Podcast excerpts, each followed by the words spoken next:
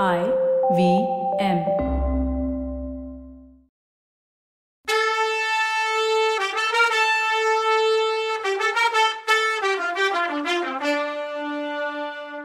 வணக்கங்க, நான் கவிதா பேசுறேன். வெல்கம் டு கதை பாட்காஸ்ட் சிவகாமியின் சபதம். இது எபிசோட் நம்பர் நூற்றி ஒன்பது. இந்த எபிசோடோட டைட்டில் எப்படி சொல்வேன் அவளிடம். போர்க்களத்துக்கு நீங்க போய் பிணங்களை பார்க்க போறீங்களான்னு நாவுக்கரசர் ஆயனரை பார்த்து கேட்டாரு. ஆயனர் கொஞ்சம் வெக்கப்பட்டவரா, இல்ல அடிகளே, அதுக்காகவெல்லாம் நான் போகல, என் மகளை பார்த்து கூட்டிட்டு வரலாமேன்னு ஆசையில தான் போறேன்னாரு. இந்த நேரத்துல மடத்தோட வாச பக்கத்துல இருந்து சில பேர் வந்துட்டு இருந்தாங்க. அவங்க நமக்கு ஏற்கனவே தெரிஞ்சவங்க தான். அது சேனாதிபதி பரஞ்சோதி, அவரோட மனைவி உமையாள், நமச்சிவாய வைத்தியர், அவரோட சகோதரி, இவங்கெல்லாம் தான். அவங்கெல்லாம் உள்ள வந்து நாவுக்கரசரை நமஸ்கரிச்சாங்க. எல்லாரும் உக்காந்த அப்புறம் நமச்சிவாய வைத்தியர், சுவாமி சொல்லிட்டு போகலான்னு வந்தேன்னு சொன்னாரு. ஆஹா, ஊருக்கு திரும்ப போறீங்களா? எனக்கு கூட திருவெண்காட்டு இறைவனை தரிசிக்க வேணும்னு இருக்கு. திரும்பவும் சோழ நாட்டுக்கு யாத்திரை வரும்போது உங்க ஊருக்கு வருவேன்னு சொன்னாரு. இல்ல அடிகளே, நான் திருவெண்காட்டுக்கு போகல, வடக்க வாதாபிக்கு போறேன்னாரு வைத்தியர். இது என்ன, காஞ்சி நகரத்துல ஒருத்தருமே மிஞ்ச மாட்டாங்க போலயே. ஆயனர் தான் அவரோட மகளை கூட்டிட்டு வர்றதுக்காக போறார், நீங்க எதுக்காக போறீங்க வைத்தியரேன்னு கேட்டாரு வாகீசர். வைத்தியம் செய்யறதுக்கு தான் போறேன் சுவாமி. படையோட ஒரு பெரிய வைத்தியர் படையும் போகுது, அதோட தலைவனா நானும் போறேன். சாளுக்கியர்கள் தர்ம யுத்தம் அதர்ம யுத்தம்னு வித்தியாசம் இல்லாம யுத்தம் பண்றவங்க, முனையில விஷம் தடவுன வாள்களையும் வேல்களையும் உபயோகிக்கிறவங்க. நம்ம மகேந்திர சக்கரவர்த்தி மேல விஷக்கத்தி பாஞ்ச செய்தி உங்களுக்கு தெரியும்ல. சக்கரவர்த்திக்கு சிகிச்சை செஞ்சப்போ அந்த விஷத்துக்கு மாத்து மருந்து கண்டுபிடிச்சேன். அதுக்கு பலனா யுத்தத்துக்கு நானும் வரணும்னு பல்லவ சேனாதிபதியோட கட்டளை வந்துச்சுன்னு சொன்னாரு நமச்சிவாய வைத்தியர். சொல்லிட்டு சேனாதிபதி பரஞ்சோதிய பார்த்தாரு. ஆ, இந்த பிள்ளைதான் நாடெல்லாம் பிரசித்தி உள்ள பல்லவ சேனாதிபதியான்னு நாவுக்கரசர் பரஞ்சோதிய உத்து பார்த்தாரு. இவனோட முகத்துல சாத்வீக கலை விளங்குதே, மகோன்னதமான சிவபக்தி பெருஞ்செல்வத்துக்கு உரியவனா இருக்கானே, இவன் ஏன் இந்த கொலை தொழில நுழைஞ்சான்னு கேட்டாரு. இத கேட்டதும் நமச்சிவாய வைத்தியரும் அவரோட சகோதரியும் ஒருத்தர் ஒருத்தர் பார்த்து சிரிச்சுக்கிட்டாங்க. உமையாளும் தன்னோட புருஷ முகத்தை கொஞ்சம் வெக்கத்தோட பார்த்து சிரிச்சா. பரஞ்சோதியும் சிரிச்ச மாதிரி தான் இருந்தாரு. சுவாமி, உங்களோட திருமணத்துல சேர்ந்து தமிழ் படிக்கத்தான் இவனை பன்னெண்டு வருஷத்துக்கு முன்னாடி காஞ்சிபுரத்துக்கு அனுப்பணும். விதி இவனை அந்த நிலைமையில வச்சிருந்தது.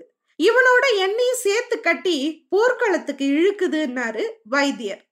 நாவுக்கரசர் பரஞ்சோதியை இன்னொரு தடவை உத்து பார்த்துட்டு, இவனையா விதி இழுத்துட்டு போகுதுன்னு சொல்றீங்க? விதியையே மாத்தி அமைக்கக்கூடிய உறுதி படைச்சவன்னு இவன் முக கலையே சொல்லுதேன்னாரு வாகீசர். தளபதி பரஞ்சோதி அந்த நிமிஷமே எந்திரிச்சு நின்று திருநாவுக்கரசரோட அடி பணிஞ்சு, குருதேவரே, உங்களோட திருவாக்க ஆசி மொழியா பாவிக்கிறேன்னு சொன்னாரு. பரஞ்சோதியோட அம்மா அப்போ எந்திரிச்சு நின்று வணக்கத்தோட, சுவாமி, முன்னாடி ஒரு நாள் நீங்க திருவெண்காட்டுக்கு வந்திருந்தப்போ இவ உங்களை நமஸ்கரிச்சா. சீக்கிரம் கல்யாணம் பண்ணணும்னு சொன்னீங்க, அதுபடியே கல்யாணம் நடந்துச்சு அப்படின்னு சொல்லி நிறுத்தினாங்க. என் வாக்கு பலிச்சது பத்தி ரொம்ப சந்தோஷம்மான்னு சொன்னாரு வாகீசர். உங்களோட திருவாக்குல எது வந்தாலும் அது பலிக்கும், கருணை பண்ணி இவளுக்கு புத்திர பாக்கியம் உண்டாகும்படி ஆசீர்வதிக்கணும்னு அந்த அம்மா சொன்னாங்க. திருநாவுக்கரசர் மலர்ந்த முகத்தோட பரஞ்சோதியையும் உமையாளையும் பார்த்தாரு. கதைகளையும் காவியங்களையும் புகழ்பெற போகும் உத்தமமான புதல்வன் இவங்களுக்கு பிறப்பான்னு சொல்லி அருள்வாக்கு சொன்னாரு. அவர் வாக்கு பலிக்கட்டும். காஞ்சி அரண்மனையோட மேல் உப்பரிகையில பளிங்கு கல் மேடையில விண்மீன் வைரங்கள் பதிச்ச வான விதானத்தோட கீழே மாமல்லரும் மாணவன் மனும் உட்கார்ந்துருந்தாங்க. லட்சக்கணக்கான மக்கள் வாழ்ந்த காஞ்சி மாநகரத்துல அப்போ அசாதாரண நிசப்தம், அதாவது அமைதி இருந்துச்சு. மாமல்லர் அந்த நள்ளிரவுல காஞ்சி மாநகரத்தோட காட்சியை ஒரு தடவை சுத்தி வளைச்சு பார்த்துட்டு ஒரு பெருமூச்சு விட்டாரு. இந்த பெருநகரம் இன்னைக்கு அமைதியா தூங்குது, நாளைக்கு இந்நேரம் ஏக அமக்களமா இருக்கும். நகர மக்கள் நகரத்தை அலங்கரிக்க ஆரம்பிப்பாங்க, படை வீரர்கள் கிளம்ப ஆயத்தமாவாங்க. ஆஹா, நாளைக்கு ராத்திரி இந்த நகரத்துல யாரும் தூங்கவே மாட்டாங்கன்னு சொன்னாரு மாமல்லர். பல்லவேந்திரா, அப்படின்னா குறிச்ச வேளையில கிளம்புறதுன்னு முடிவா தீர்மானிச்சுட்டீங்களா? பாண்டிய வந்து சேரலன்னா கூட அப்படின்னு கேட்டாரு மாணவன் மன். விஜயதசமி அன்னைக்கு காலையில ஒருவேளை சூரியன் தன்னோட பிரயாணத்தை தொடங்காம நின்னாலும் நான் நிக்க மாட்டேன். ருத்ராச்சாரியார் சொன்னதை கேட்கலையா இளவரசேன்னு மாமல்லர் கேட்டாரு. மாணவன் மன் இன்னும் இலங்கை அரசனா முடிசூட்டப்படலைங்கிறதுனால அவரை இளவரசேன்னு தான் கூப்பிடுறாங்க எல்லாரும். ஆமா, ருத்ராச்சாரியார் சொன்னதை கேட்டேன் பல்லவேந்திரா. அப்புறம் ஒரு தடவை நான் தனியாவும் ருத்ராச்சாரியார் கிட்ட போய் ஜோசியம் கேட்டுட்டு வந்தேன்னு சொன்னாரு மாணவன் மன். ஓஹோ, அப்படியா? ஆச்சாரியார் என்ன சொன்னார்னு கேட்டாரு மாமல்லர். எல்லாம் நல்ல சமாச்சாரமா தான் சொன்னாரு. இலங்கை சிம்மாசனம் எனக்கு நிச்சயம் கிடைக்கும்னு சொன்னாரு. அதுக்கு முன்னால பல தடைகள் வரும்னு, பல போர்முனைகள்ல நான் சண்டை போடுவேன்னு சொன்னாருனாரு மாணவன் மன். மாமல்லர் சிரிச்சுட்டு, இவ்வளவுதானா, இன்னும் ஏதாவது இருக்கா அப்படின்னு கேட்டாரு. நீங்க வாதாபிய கைப்பற்றி வெற்றி வீரரா திரும்பி வருவீங்கன்னு, இந்த விஷயத்துல ரெண்டு ராஜகுமாரங்க உங்களுக்கு உதவி புரிவாங்கன்னு சொன்னார்னு சொன்னாரு மாணவன் மன்.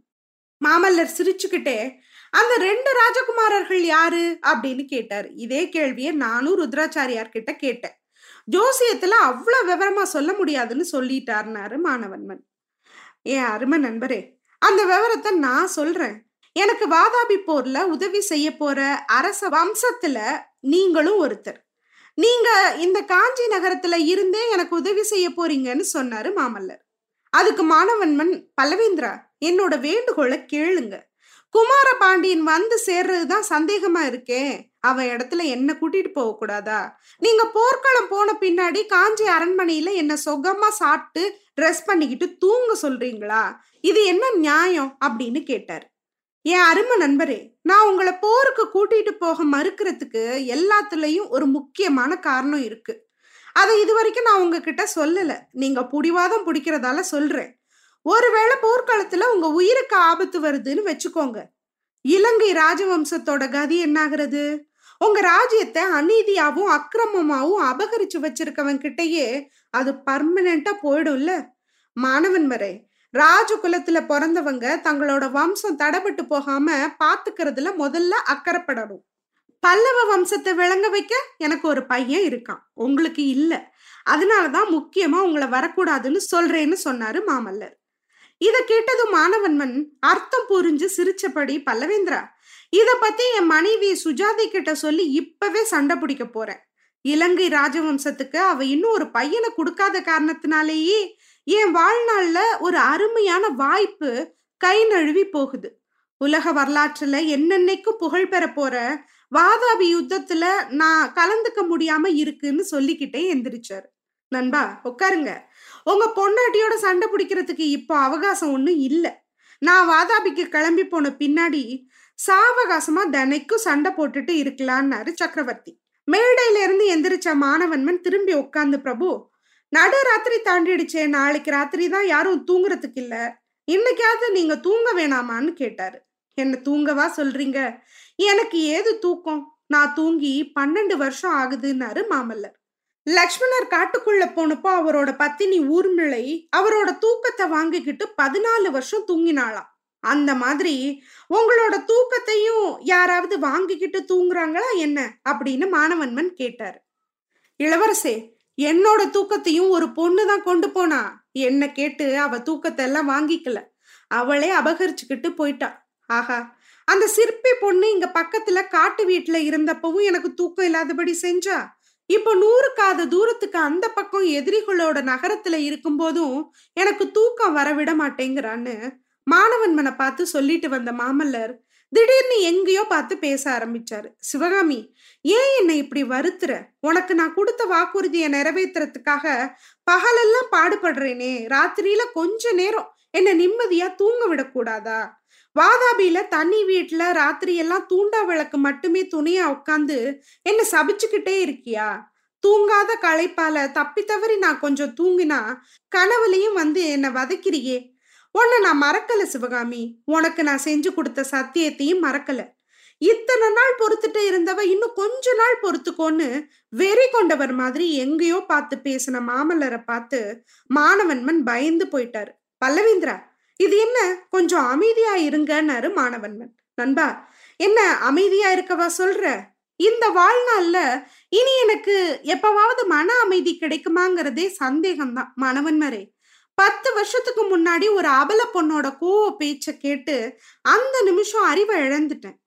நானும் சேனாதிபதியும் வாதாபியில சிவகாமியை பார்த்து கூப்பிட்டப்போ அவ சபதம் எடுத்திருக்கதாவும் அதனால எங்களோட வரமாட்டேன்னு சொன்னான். அப்போ சேனாதிபதி அவளோட பேச்ச கேட்க கூடாதுன்னு பலவந்தமா கட்டி தூக்கிட்டு வந்துடணும்னாரு. அவர் பேச்ச நான் கேட்காம போயிட்டேன். அந்த தப்ப நினைச்சு நினைச்சு பத்து வருஷமா வருத்தப்பட்டுட்டு இருக்கேன்னாரு.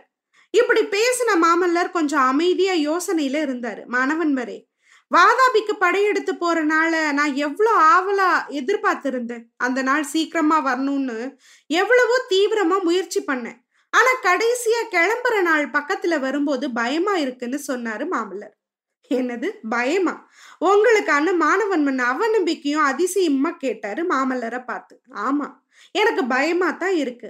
ஆனா போரையும் போர்க்களத்தையும் நினைச்சு நான் பயப்படல. புலிகேசிய கொண்டு வாதாபிய பிடிச்சப்புறம் நடக்க போறத நினைச்சுதான் நான் பயப்படுறேன். எதிரிகளோட சிறையில பத்து வருஷமா காத்துட்டு இருக்கா அவ.